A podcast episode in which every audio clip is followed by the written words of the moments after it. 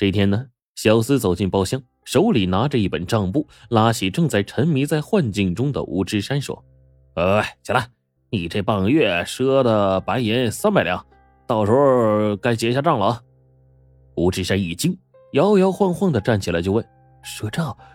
九老板呢？我要找九老板。”小厮冷笑一声：“哼，九老板不在，他在也不在，你都得结账啊。”吴志山正色的说。我身上没银两，银子都在我父亲那儿。你让我见一见裘老板，我有话要问。小四说：“实话告诉你吧，裘老板传过话了，他说你今天必须结账。哎，他还说了，如果你今儿拿不出钱来，可以从你父亲的房里，哎，偷偷的拿书，啊，一本书抵一两银子。”吴志山心中就惶恐了起来，他嘴里喊着“裘师傅”，再次要闯出去。门口闪进来两个大汉，一把就把他推倒在了烟塔之上。吴志山这才明白过来，自己上了裘老板的当了呀！原本是一门心思想学烟戏的，不想竟被骗吸食了昂贵的福寿膏，不交银子就哪儿也别想去。一本书可抵一两银子，这倒是闻所未闻。吴志山不觉动了心思。父亲久病，很少去书房，那些书也就成了无用之书。有什么稀罕的？就算全偷拿出来，也……没有什么妨碍的，不过呢，吴志山终究怕父亲知道自己的事儿，立刻同意去家里偷书。小四马上安排一辆马车停在门口，有两个大汉押解着去了赵家庄。这半个月呀，吴峥嵘不见吴志山回来，正胡思乱想呢，突然见到吴志山走了进来，作揖喊了一声“父亲”。吴峥嵘见到吴志山脸色发灰，脚下发虚，顿时起了疑心，就问。你这半个月去哪儿了？做了些什么事啊？怎么这么憔悴啊？吴志山回答说：“近日在朋友家小住，偶感风寒，这这现在已经好多了，您不用担心。”说着就进屋去了。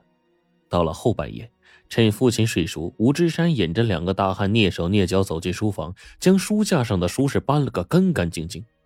既然这书能当银子用，那何不趁机将这便宜给占满了呢？吴志山是一口气搬完书，立马是哈欠连天的，鼻涕一把眼泪一把就流下来了。在返程的马车上，迫不及待的又吸起了扶手膏啊。隔了几天，吴峥嵘走进书房，看着书架上是空荡荡的一片，吃了一惊，连声呼唤吴志山，无人答应。他到村里找到平日与吴志山相交的几个泼皮，一问，这才知道，半个月前。吴志山拜师学习烟戏的事又问所拜何人长得什么模样。泼皮们细细的描述完之后，吴峥嵘听完暗暗的心惊啊，联想到前几天儿子脸色发灰、脚步虚无，暗道一声不好，急忙赶回家中，稍加收拾，就骑马出门往江宁城驰去。半天之后，吴峥嵘进了城，直奔城北烟馆一条街，不多时。就站在了福兴昌烟馆的门口，有小厮热情招呼：“哎，您往里边请。”吴峥嵘说：“你们老板姓裘？哎，是姓裘。哎，您找我们老板有何贵干呢？上个月，裘老板是不是带回来一个十八九岁的孩子住在这儿啊？”小厮警惕的看了吴峥嵘一眼，然后说：“嗯，不知道。不是看您这问东问西的，倒是进不进来呀？”吴峥嵘坚持说。我找裘老板，你就说，他的老朋友吴正荣来了。小厮一听，这人怕是有些来历，忙给他请进大厅坐下，飞奔着跑进去报告裘老板。不一会儿的功夫，裘老板走了出来，远远的就招呼着：“哎呦，不知是吴老板大驾光临呢，有失远迎。”吴正荣见到裘老板，脸色一沉：“废话少说，我儿子吴志山是不是在你这儿？”邱老板哈哈一笑说：“ 不错，你儿子呀是在我这儿，不过他不知道怎么回事就染上了福寿膏的烟瘾呢。如今正在包厢里享受着呢。”吴峥嵘啪的一声就拍在了桌面上，站起来暴怒道：“多年前的过节，你我之间解决就行，何必牵扯我儿子？”邱老板哼了一声说：“哼，父债子还。”自古以来是常理，当年你坏我生意，毁我名誉，二十年来我一直记在心头，哪怕你跑到天涯海角，也要找到你。这叫此仇不报非君子。这一切呀，还要说回二十年前。那个时候，吴峥嵘擅长烟戏，在烟馆一条街经营了一家旱烟馆。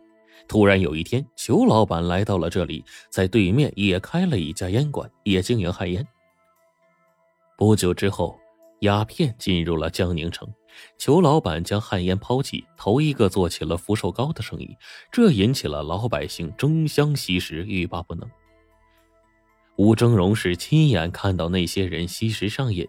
不长的时间，就慢慢的变得骨瘦如柴、精神颓废，人不像人，鬼不像鬼。有些人为了吸食鸦片，那是典当家产、妻离子散、抢劫偷盗，简直是不择手段、无所不为，最后是倾家荡产、骨肉分离。经过反复查访，吴忠荣得出了一个结论：鸦片是祸国殃民的毒品，必须坚决取缔。出于义愤，吴峥嵘联合了当时的一些有识之士，还有烟鬼的家属，围堵了裘老板的福寿高的烟馆，逼迫其关闭烟馆，并让他发誓不得再售卖鸦片。从此，两个人就算是结下了仇了。不久之后，吴峥嵘的妻子难产而死，他也因悲伤过度引起了剧烈的咳嗽，屡吃中药都未能好转，后来请来西医诊治。结果就是诊断出肺部长了个瘤子，西医认为啊，这是长期的吸食旱烟所致。经过治疗，基本上是好转了，让他回去静心养病，并叮嘱他不能再吸烟了，否则的话有复发丧命的危险。吴峥嵘这才认识到，不仅是福寿膏有毒，即使是旱烟也能害人，更何况得罪了邱老板，随时都可能遭到报复。于是。也就停止了烟戏表演，关掉了烟馆，带着不满周岁的儿子吴之山，偷偷的前往了赵家庄。从往事中回过神来，吴正荣说：“没想到啊，你后来到底还是开了这鸦片烟馆呢。”裘老板冷笑说：“呵呵，让你耽误我几年生意，损失了不少银子。”不过现在福寿膏越来越受欢迎，我这烟馆才得以开张呢。但是坏我财路的仇，我可没忘。这二十年来，我走遍了很多地方，一直在找你。可惜呀，我现在才有你的下落。现在先把你儿子弄到这里，染上烟瘾，让你也尝尝心痛的滋味我原看到你儿子也善吐烟圈，定是得了你的真传啊！不想啊，他竟然连烟戏二字都没听说过。吴峥嵘说：“你这卑鄙小人，你叫做他偷书又是怎么回事？”呵呵，我这是受人所托，你以后就会明白了。既然小人想要我的书，现在书架被你们搬空了。我儿子也被你折磨够了，我可以带他走了吧？要带走你儿子没那么容易，除非我们赌一把。你要是赢了，带走你儿子，你我仇恨一笔勾销。不知道你愿不愿意啊？赌什么？赌演戏。吴峥嵘低头思索了片刻，说：“好，许是汗颜。”不能用鸦片。邱老板呵呵一笑说：“ 你放心，做咱们这行的，没人会沾那玩意儿。至于题目嘛，咱们比赛当日宣布。五天后，请到福兴昌烟馆，一言为定。”